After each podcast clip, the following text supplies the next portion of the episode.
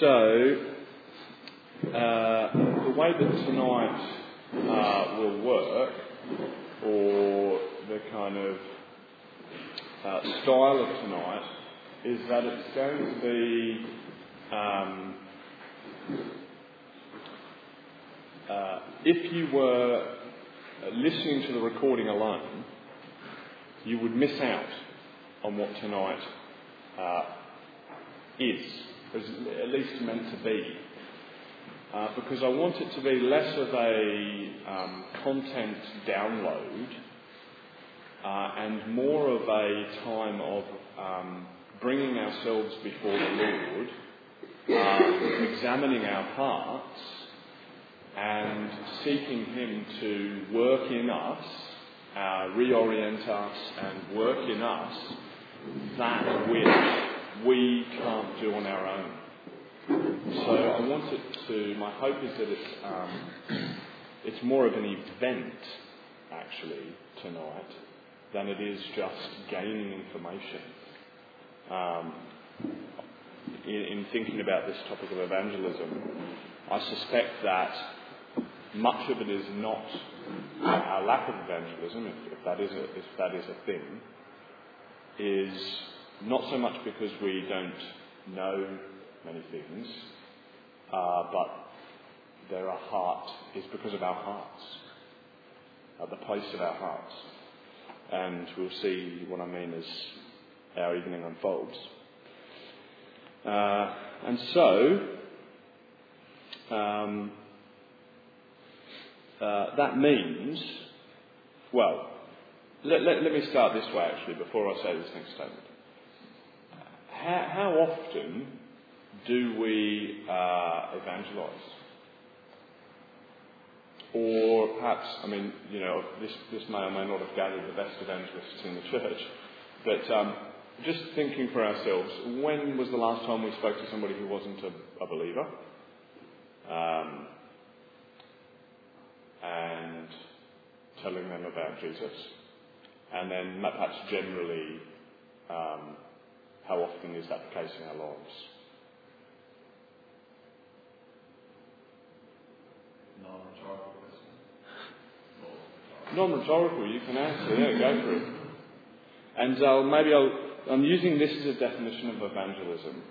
Um, speaking to people about who Jesus is and what Jesus has done in his death, resurrection, and ascension, with the aim of converting them to trust in him and follow him.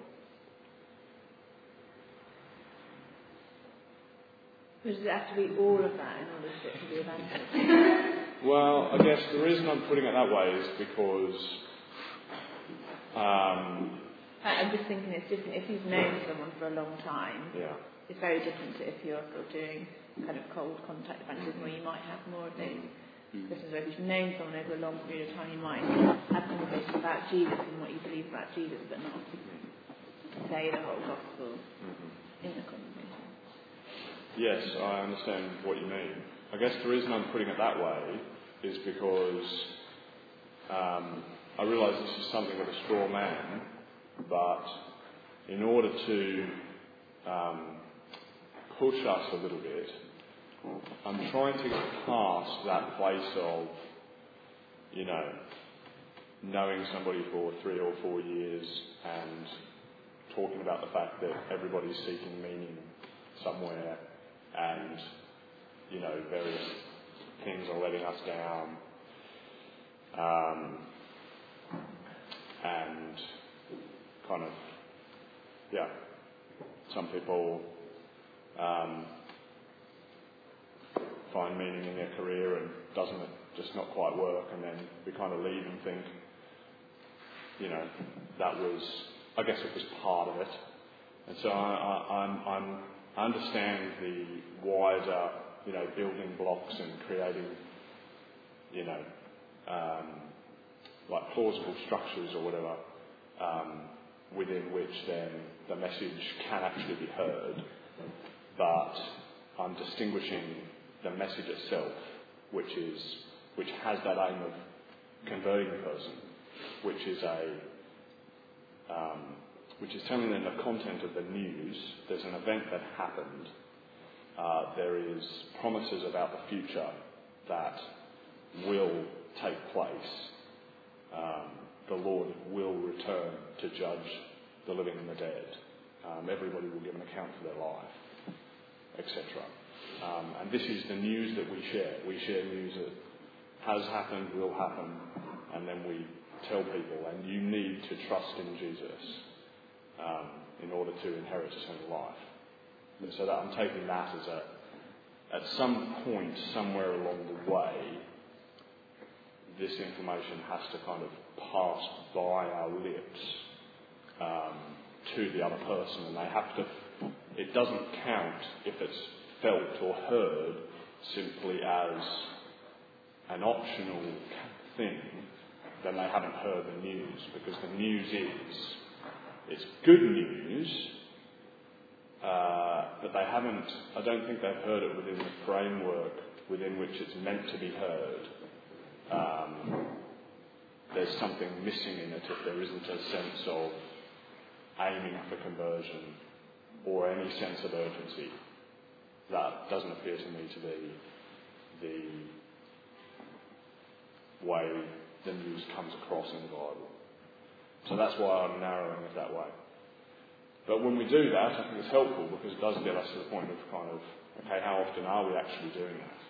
We don't necessarily have to do it all in one go. People don't hear all those points That's right.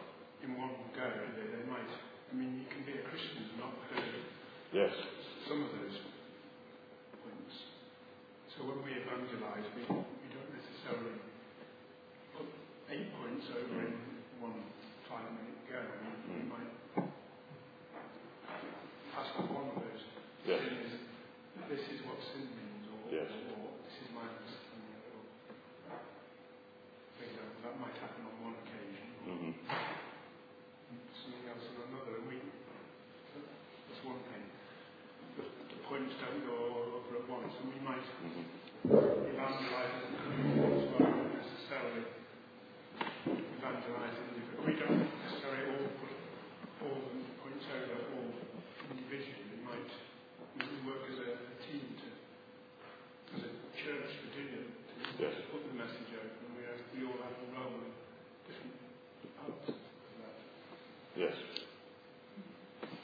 Taking those things into consideration,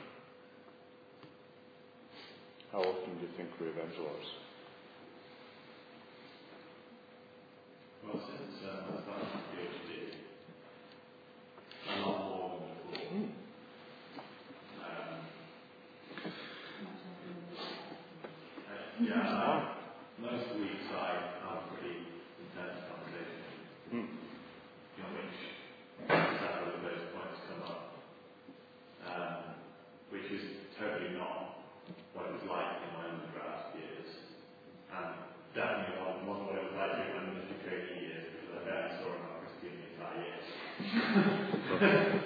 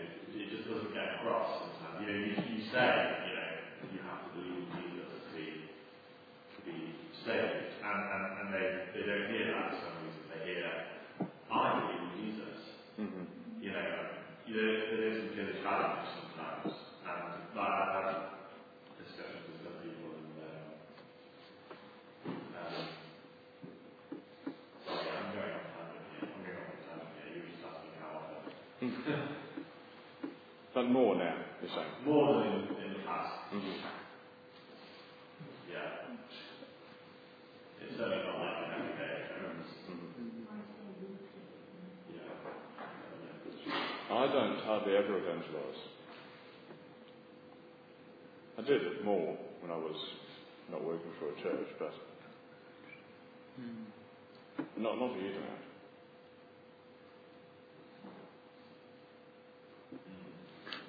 Yeah, I don't think a, you know a, a guilt trip helps or, or setting the bar so high. I mean, there's lots of times. You know, I mean, yeah, I mean, there was uh, one of our neighbours was there at church today. Um, you know, who Emily's been working on about three or four weeks. It's not got as far as talking about what Jesus has done for his sins, but it, yeah, does Emily evangelise? I'd say yeah, without a doubt, intentionally in relations, doing things continually, and her prayer life intentionally, and that's that's evangelism. And I think if you're doing that, then you're also evangelizing. And you know, Ping had her estate agent along two weeks before that. These are people who are intentionally bringing people to hear the gospel. You know, I think they're, you know, you know, I mean, they are if you deliberately make it as a very small definition, it's, it's not going to, you know, you know, it's not, it's not going to happen. I think, I think, I don't think you're failing to evangelise or, or Chris is, or someone by, mm-hmm. if they just don't have. I mean, I, I've stood up on a tube train and gone through all those points mm-hmm. to a tube carriage in London, intending to convert people that wasn't my finest evangelistic moment. That was an act of bravado. Um, you get complimented by people for your Christian zeal. Mm-hmm. You know that. You know that's. But that's not. Yeah, it's a. It's a. We don't want to just make each other feel guilty mm-hmm. um, because we're not kind of doing everything all in one one go or so. Um, I, I, know I know you mean about um, making people feel guilty. I, I think the reason why I'm going from this particular angle is because if I'm, I'm, I guess I'm just working from my own heart, and um, I know that I'm quicker to um, make a I'm quicker to say the things that I am doing are more evangelistic than they are. Um, I am more aware that, um, yeah, obviously guilt is not a good motivator.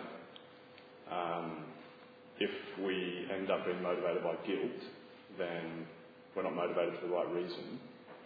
But I see evangelism as the same as other things. So I think we're called as Christians to live godly and upright lives.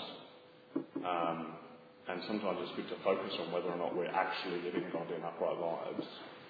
And it doesn't, it's, it's a kind of non response to say, gosh, all this talking about having to live godly and upright lives makes us feel guilty because we're not doing it. Therefore, let's either loosen the definition or not talk about it as though it's something that we ought to be doing um, because of how it makes us feel. My, so I think my hope tonight is that it won't drive us to guilt because it's actually, we're doing something in evangelism that we can't do on our own strength anyway. So if we leave and think, right, you know, there are two options, as it were. I thought that tonight will be more of an event than content. The two options to take it are either, gosh, yeah, maybe there, I mean, if it's the case that we think to ourselves, actually, I am evangelizing already, um, perhaps I would like to learn maybe some more strategies. That will be for week three. Um, or maybe there's some different theological, you know, there's some theology of evangelism that will, um, that I need to clear up, like a question, you know. Uh, am I doing it rightly? That would be week two. But this week is yeah, I think without checking our own hearts, or without myself checking my own heart first, and kind of saying, actually, how much am I, am I evangelising? How much is my life geared around unbelievers? Um, am I oriented towards them? Do I step out in courage um, in those moments? Am I willing to, not necessarily, of course, not all the time, go to that place of, you know, in every conversation, walk through the whole list. I'm not suggesting we stand up on the buses in Oxford um, and go through that definition for, so that every person you pass um, hears that definition. That will be method later on. Um, this is more a question of, um, yeah, examining our hearts. So I've put here at the beginning, and then Tom will hear what you've got to say.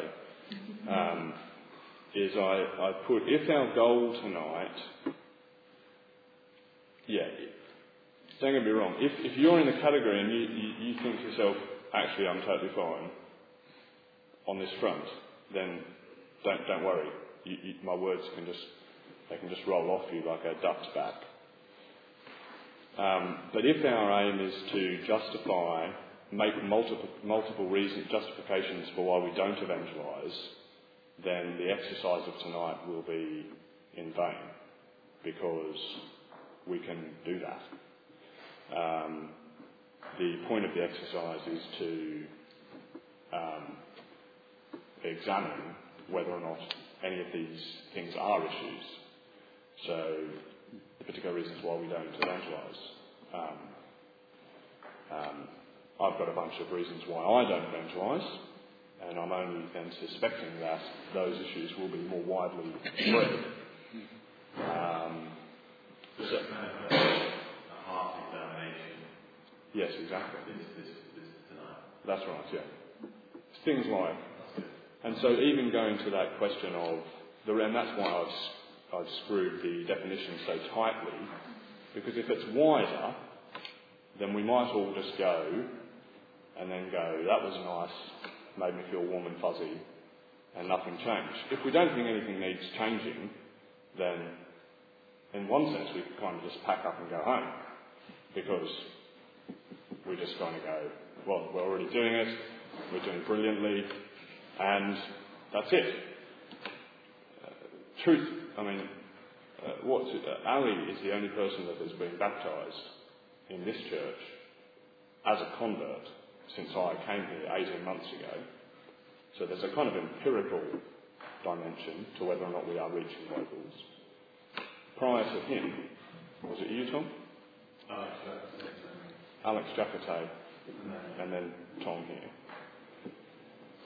So there's a dimension there. That's a kind of time thing. There's a kind of data thing, looking around at ourselves and thinking, mm-hmm. numbers wise, in this area, how many people are there? Obviously, we can say, from a fruitful versus faithful perspective, you know, our job is to be faithful, our job is not to be, you know, so concerned about the numbers, the Lord gives the growth. Um, I think that's right. Uh, but at the same time, I think this is a, um, in the same way that we do this with our godliness, we take stock of our lives and say, you know, actually, I do have a wife in my house.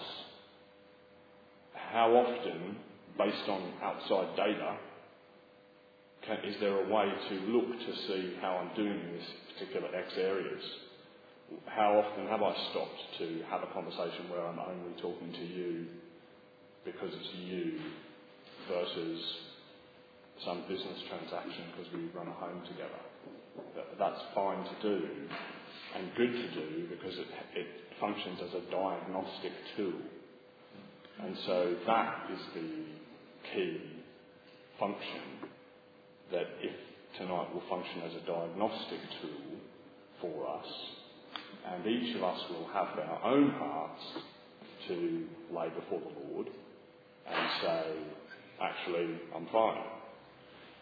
Um, or we have a chance to um, say, yeah, right, uh, maybe there are a couple of things there that um, this has been helpful. This particular aspect, this context in which we live, uh, which has applied heat, pressure, um, that then gives rise to um, expose the type of lives that we live or the hearts that we have. Um, and so my tight definition of, of, of moving towards the aim of converting somebody is because I know for myself all, all the other parts are easy in evangelism, as it were, or easier. In my mind, the hardest parts are when it gets most narrow, most urgent, most personal, and most necessary. Um, and my hunch would be that the reason why we would have, or at least I push back from, or, or, or, or shrink back from that moment, is because that's at the point where we know push will come to shove, either in this particular relationship or um, in this particular context, because that's where it's going to now become a no. Um, but I suspect that, the, that if we don't, we could float along for, I don't know, how long could we, how long would we float along for? Uh, and kind of, yeah. So I think that there's more to be had. Tom. Um, I don't know what to say at this point now because we kind of moved on. I think. I mean, I, ha- I did have a conversation this week with someone, or all of those points. I think I don't. They didn't get it. Mm. So, in one sense, it, it, it perhaps couldn't be defined, but certainly that's what. I mean, we talked about death, resurrection. You know, the, the points he made. But I don't think he heard it as this is the only way. Mm. Um, but that's not usual for me to have a conversation where all those things are together, or mostly together. It was quite brief, Mm. um, and I don't. I'm not. Sh- I don't. I'm just thinking. You know, it's not that I don't want to have those conversations Mm. prior. Sometimes it's just the providence of God. It seems this person I've seen the previous week, and again, it's easier in a sense when you haven't got don't know them sometimes. And one of the throwaway comments he made was, "I don't know why we're here." And I thought, oh, I'm- we, we're passing at that point. I don't, I'm going to I'm going to respond to that, Mm. but.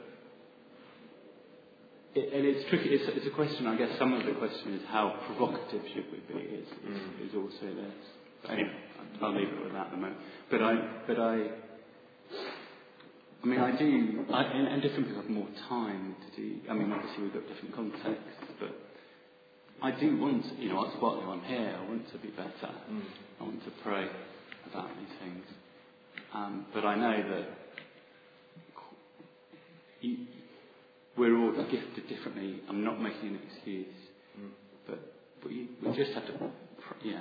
I just think it's it's di- it's difficult to, to um, and I think it's because we fear God. We've got to do that, like we were looking in Cor- Corinthians. We've got to grow in this definitely.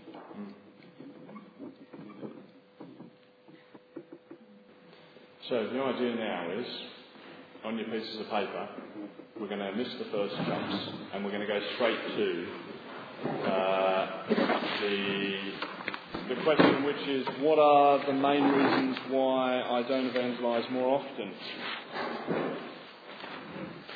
Put it in how you like there in your for your own definition. If it's not you, as I said, you, you, put it put in there what you like. This is the the point of the question. There is to is to examine our hearts. Dave. We only talk about uh, new converts to Christianity because certain will call to um, wish to encourage those who, who have fallen away and refuse to press the faith. You could argue that they have been pushed in the first place if they have fallen away. But a number of people I know who press the faith younger and now don't, and, and for me, uh, I'm more keen to see them kind of return to that personal relationship as opposed to uh, new, new converts who, who you don't necessarily have a relationship or friendship with.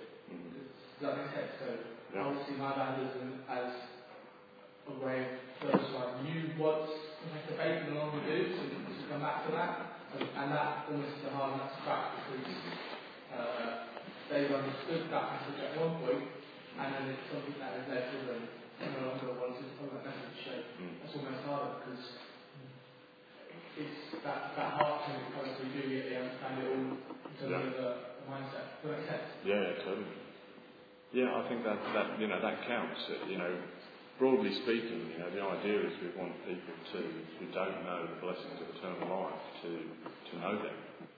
Um, and that's because they've grown up in a Christian context and then um, and wandered off, know, perhaps never been converted, never, never had a heart change, then absolutely, yeah. And it is it's a broad, you know, a broad frame of mind as well. You know, that's my hunch.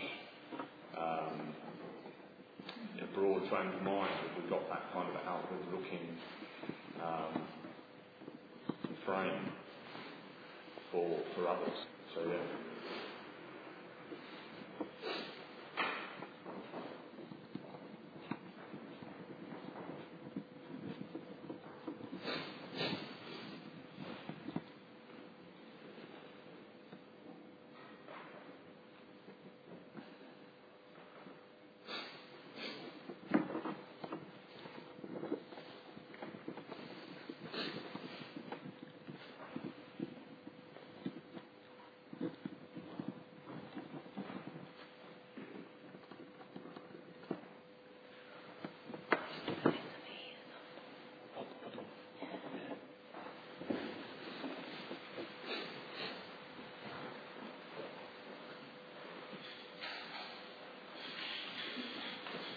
Okay. Um, 30, 30 more seconds on that. And, and be, uh, be more specific. So if you said fear, just fear, be more specific about what you, fear of what. Um, and if you meant fear of rejection, be more specific. Um, or if it was lack of confidence, be more specific as to what you meant by confidence, or if it was lack of confidence in the gospel, or lack of confidence in God, be more specific about what you mean by lack of confidence in God, or lack of confidence in the gospel.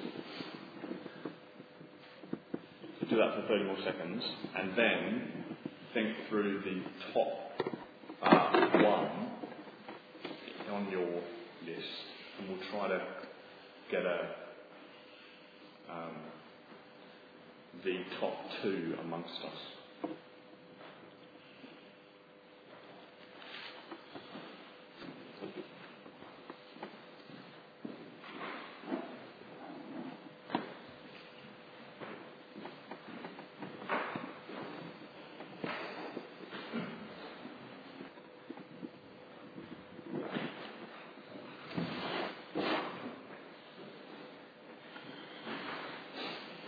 Okay.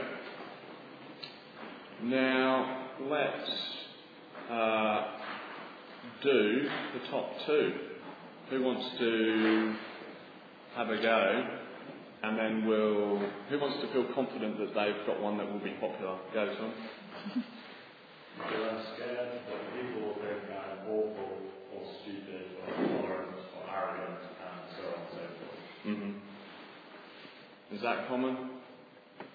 Hands up. We want to get the two top. We're only going to have five minutes in, on each one. We're going to do five and five. No, not so common. Kind of. Not necessarily for the, not necessarily for the reasons why you're scared, certainly having a fear, but not for the other reasons. Right. Okay. What about just fear more generally then? Some general type of fear. Yes. I mean, all of my fear. Okay. All right. Fear is kind of possibly. Who wants to do a, a second option then? I don't know, I can talk about that option. Um, so, for example, today I was working um, with the community midwives at Forest Park, and everyone's in the office, and thinking back now, it's like, it could have been an opportunity to sort of segue into what they were talking about, and they were a bit, the two midwives were quite opinionated, They were talking about, there's a church group, I think, that meet at the other side of Forest Park, so they were discussing how they think that healthcare and um, religion should be completely separate, and they think it's awful if we do any sort of um, healthcare provisions within even a church building because they think that awful. Um, but they were really quite um, powerful. And I wasn't in the conversation, but I was in the room.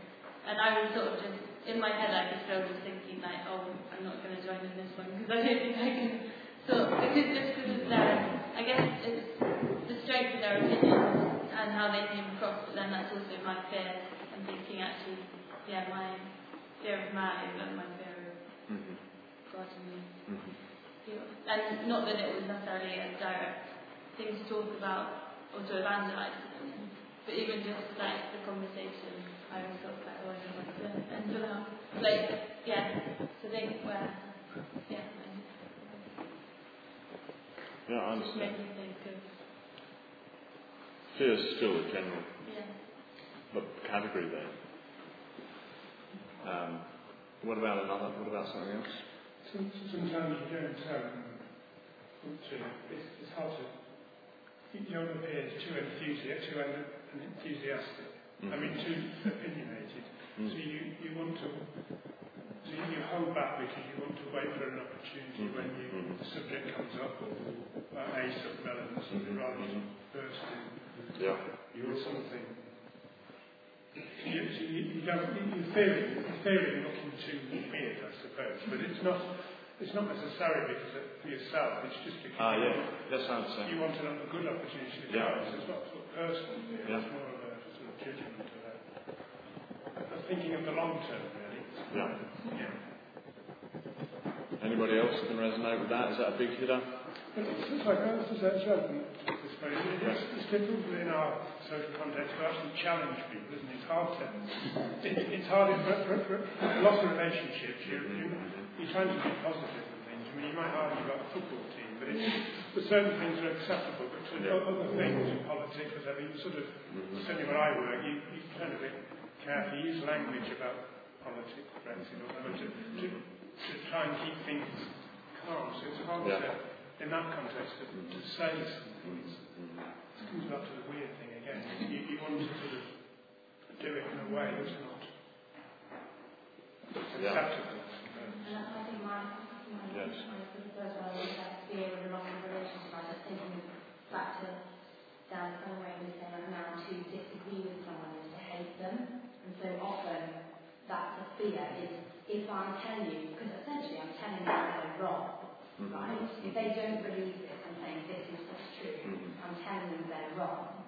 And there's this fear that if I confront them, and it isn't, obviously you don't have to use aggressive language, but you are confronting them, telling them they're wrong. And there's a fear that that will just totally ruin the relationship Mhm. between you and them. Mhm. But that's a big fear of mine, especially among like family. Mm. Most of my family are Christians. Fear that, yeah, it will just totally break down the relationship. Mhm. That's a big What about other, um, so, other, um, anything here at this table that, that might be into the big category that others, everybody, or is it different? touches everything, but one of the big reasons that I don't pray, don't, don't, you know, I'm seeing school friends in two weeks for quite a while, haven't prayed about opportunities there, might do now, but you know, it it, it touches a lot of things, um, because I mean, coming back to what what Ellie was saying, you know, you pray and God answers, and God answers partly because you pray and you open your eyes Mhm. and you pray and your heart begins to change. Mhm. Um, so, I mean, I think it does touch a lot of other reasons, but it's a massive reason Mhm. that I that I don't I don't look for look for it because pray for what you value, and you know, I think prayer for me is partly related to busyness as well, which is one of my big reasons. You know, you pray about what's in your line of sight a lot of the time, unless you're you know better at kind of planning to pray and laying things out. But yeah, if you're you're busy and you kind of rush prayer at the end of the day, for example, and you reflect on what you've focused on, maybe think, oh, I should pray for that person. I know that situation's going on. Mm. But you don't actually you don't actually take a step back. So that's a bit of a waffle, but just I think prayer is connected to a lot of these reasons, then it really can make sense. Okay? Yeah, just next to that, I think, but I don't love people enough to really think that, like, Jesus is one that they need, or like people around you who look like they're quite sorted or look like they've got their stuff. Do I really truly believe that they need Jesus more than anything, which is kind of connected to that, connected to love, connected to like a bigger understanding of eternity and where they're headed for. Mm-hmm. It's that conversation to line up and line with them. Mm-hmm. Okay. I think sometimes my I the real fear that they're going to reject the message, like that I don't want to hear them say. If I if I sort of we've had this conversation, I've laid out exactly what it is and what the response is that's required, and then they just reject. I don't want to, even if I already know that's why I'm evangelizing, because I know that they don't believe it. I don't want to hear them say that. I don't want to almost like Confirm. I don't want to confirm that that's what their head like I, yeah, that would be a fear for me. I don't want to. Tom, last, one. I was almost taking it wider still. It might sound a bit general, but I think it, it's very, lack of love to God is what I had as my number one. Because it's the more you understand the scriptures and the gospel and God, uh, it's you know we are called in whatever capacity to tell people, and so part of our reason for not is we're not it's discipleship basically. Not, it's not. Who do we? The fear thing you could say it's about do we fear God sufficiently? It's that, you know, do we love Him? I think because then because we're secure in, in Him if we love God, and then I don't know. That's, that's what I put as number one. So here's a few that I have, and then uh, and then we'll think of. I'll do these and then do the last couple of things. So this is why I don't evangelise more often. Um, one because of lack of love for my neighbour. It's the same thing here. Um, yes, it is genuinely not as concerned about him as I could be. Um, a lack of concern that the coming judgment will be as serious for them as um, as the Bible says it will be. So the kind of urgency is just not there. A lack of conviction that what I actually have is better than what they have. So a lack of actual sufficiency for my own you know mean? There's almost a yeah. I think sometimes it's almost like that. They seem okay, and what I have is not a kind of you know. Hey, do you know actually what I've got? It's amazing. Um, the, the fear of break, yeah, the breakdown of a relationship, fear of rejection, and the loss of the relationship, uh, fear of rejection, and, the, and just simply the embarrassment that that would bring, just that awkward moment. I think the underlying thing there is my own comfort. I just like to be comfortable generally. Um, there's a fear of looking stupid by what they might say, and therefore I sound like a dummy. As I'm, yeah, like, oh my gosh. Turns out I started talking about Jesus, and you know, now you've convinced me not to believe. um, uh, or it might be um, looking stupid by what I say. I say something stupid, and then my pride's hurt. Um, it might uh, be because of the awkward con- consequences that I then have to live with, like at work, for example. So essentially, I don't really want to. Not here, no. But when I was in the work, when I was in the workplace, you know, it's the kind of oh no. Now I've had that conversation with the person that I work with, and it's like right. Well, now I just have to live with that awkward reality. So it's better to just like continue, just to basically live this whole relationship that we have out, never talking about anything that's going to create any friction. So get as close as I can to spiritual matters, but not to the point of creating any friction. Um, and hope that you cross the line, or somebody else talks to you, or whatever it might be, or who knows? Just hopefully things just turn out okay. Um,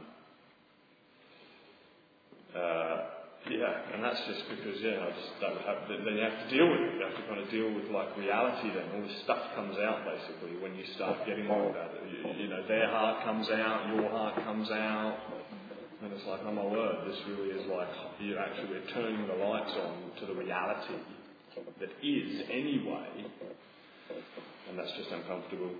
Um, yeah, too busy, so just kind of lack of intentionality, same here. Um, or it might be uh, fear of jeopardising our job. So, like from a networking point of view, you know, I mean, you're the person who's the Christian like freak, and so it actually spoils our career opportunities. Um, a lack of confidence in God to actually turn up and save people. So just a lack that God actually does save. So just kind of that point is almost like a that kind of connected to, to disheartenedness, you know, like a despondency. Basically, like I've tried this, doesn't really work, so just give it up, really. Um, or lack of confidence in the gospel. It's just too un- too offensive. I mean, who's actually going to buy this message that I've got? Um,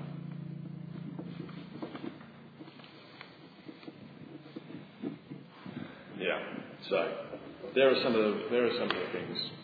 Let's take the last few minutes that we have together to. Um, gosh, time's absolutely flown. to um, to turn it around now and go back to a piece of paper um, because this is where I think we can turn to the Lord, you see. If it's relevant for you, then do it. Um, if it's not, don't do it. Um, take, go back to a piece of paper, think about what your fear might be, or your misunderstanding, or your reason might be, and think how does the gospel apply to that? You see, where does the gospel come in? If it's um, and I'll give some examples. If it's because of suffering, you know, if it's any of these uh, contexts of suffering, we think about Jesus' words about taking up our cross and following our suffering Saviour. Um, like um, the writer in Hebrews, who went outside, he went outside the gate and suffered that shameful death. You know, he was a shameful guy, and so we go outside the gate with him and bear the scorn as well as his followers. Or we hear his words, um, yeah, take up your cross and follow me. We remember that the life is a life of trial. That's the Christian life, and that the enmity between believers and unbelievers is real. And so next week, perhaps, the theology of evangelism will help us to get a framework within which we can um, feel more confident and perhaps feel a bit more at peace and okay with some of these realities. Or if it's a fear of rejection, um, it might be coming back to, you know, because it's relationships or whatever, it's coming back to the love that God has for us in His Son and the acceptance that we have in Him. And so His love drives out the fear of man, perhaps. Um, that applies to looking foolish. Or it might be if it's a lack of confidence in God and the gospel, um, uh, like 2 Corinthians, for example, where we've been given this ministry by the mercy of God, is we don't lose heart. Um, because it's been given to us by God, and so we're working in God's power. Um, or, or Romans 1.16, the gospel is the power of God for salvation. So we come back to God's power for God's ways. Anyway, I'm rambling. That's a few. Brainstorm for yourself and think through where in the gospel is this thing in my heart met? do that for one minute. Um,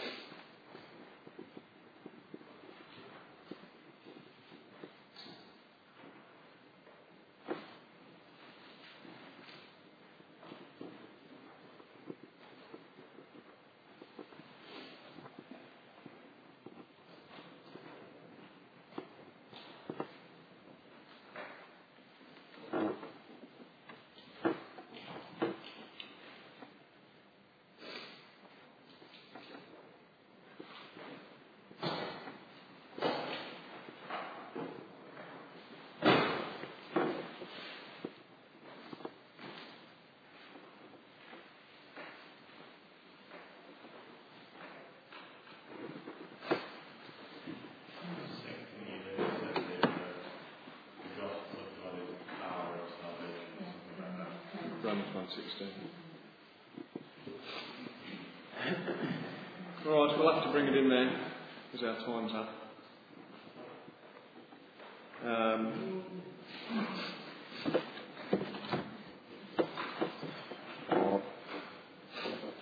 and this is um, this is where I was hoping to um, go, but it took a little longer tonight, so we didn't quite get to that point. But um, was to move away from. Um, the, in, some ways, it's the same as holiness. You know, holiness can be viewed as a, an ought. Um, you know, a thing that we ought, you know, oh yes, that's right, I ought to do that. Or it can be viewed as a privilege um, that actually we get to be holy. Um, and we've been enabled to be holy. So there's, a, there's quite a powerful shift I, I find that happens when, when, that, when that change happens. And in the same way, there might be a um, helpful shift that happens. Um, not if we feel that we have to be witnesses for Jesus, you see, like that was a kind of um, hassle that we've somehow adopted for our lives. But, um, and so this is the, hopefully the intended function for tonight now, is that these things would function to push us back into God, actually, and to say, you know, let me go back to my, uh, myself to the Lord. Um, this question of wanting others to know the Lord, you see, this almost can help us to reorient ourselves. Who is it that we serve? Um, and change our perspective so that we can um, see that it's a privilege for us to be witnesses um, of Jesus, to have the mark of his name on us, uh, to be his ambassadors, and in every place to uh, carry around his aroma, so that, um, yeah, to, to, to be a witness for him. And, and the text uh, for that, or as an example of that, extraordinary uh, text is in Acts 5, where, you know, the apostles have just been beaten and they've been charged not to speak in the name of Jesus and then let them go. The council beats them because they say you've got to stop speaking about Jesus. And then they leave the presence of the council. This is Acts 5, verse 41. Then they left the presence of the council, rejoicing that they were counted worthy to suffer dishonour for the name. That's just an extraordinary perspective, and seems to me that when the worth of Jesus goes up in our hearts, so that we see how marvellous He is, you know, and, and they've got this clear sight of that, that actually then every day and in the temple and from house to house they did not cease teaching and preaching that Jesus is the Christ, because they were happy to be counted worthy to even be dishonoured for His name. Um, for myself, the benefit for me is I want to be able to see Jesus like that, so that that's my perspective around others, not so much a fear and can I tiptoe around the situation to cause me the least amount of pain. But I want to be able to push myself to the place where I'm saying, how can I most honour Christ for who he is um, and the privilege of being a witness for his name. I'm going to pray, stop, and then class dismissed. Um, and if you want to carry on the conversation, uh, let's do that. Um, it, it sounds like that might happen. I'll pray. Father, um, thank you for our time together tonight. Uh, God, I want to pray that uh, anything that is unhelpful would fall by the wayside, um, and anything helpful would stick. Uh, we pray for ourselves that you would give us such a side of Jesus that we would consider it an honour to be counted worthy to suffer for his name. Um, we want him to be high and lifted up in Oxford, and we want him to be high and lifted up in our own hearts. Uh, I speak for myself and anybody who wants to be involved to say that I'm sorry for um, the times that I'm self absorbed and don't fear you or love you um, over my neighbour and actually have a lack of love for my neighbour for various reasons and various fears. Uh, please grant me, us, courage and love for you and greater and clearer sight uh, so that we can live for you in a way that's worthy of the gospel.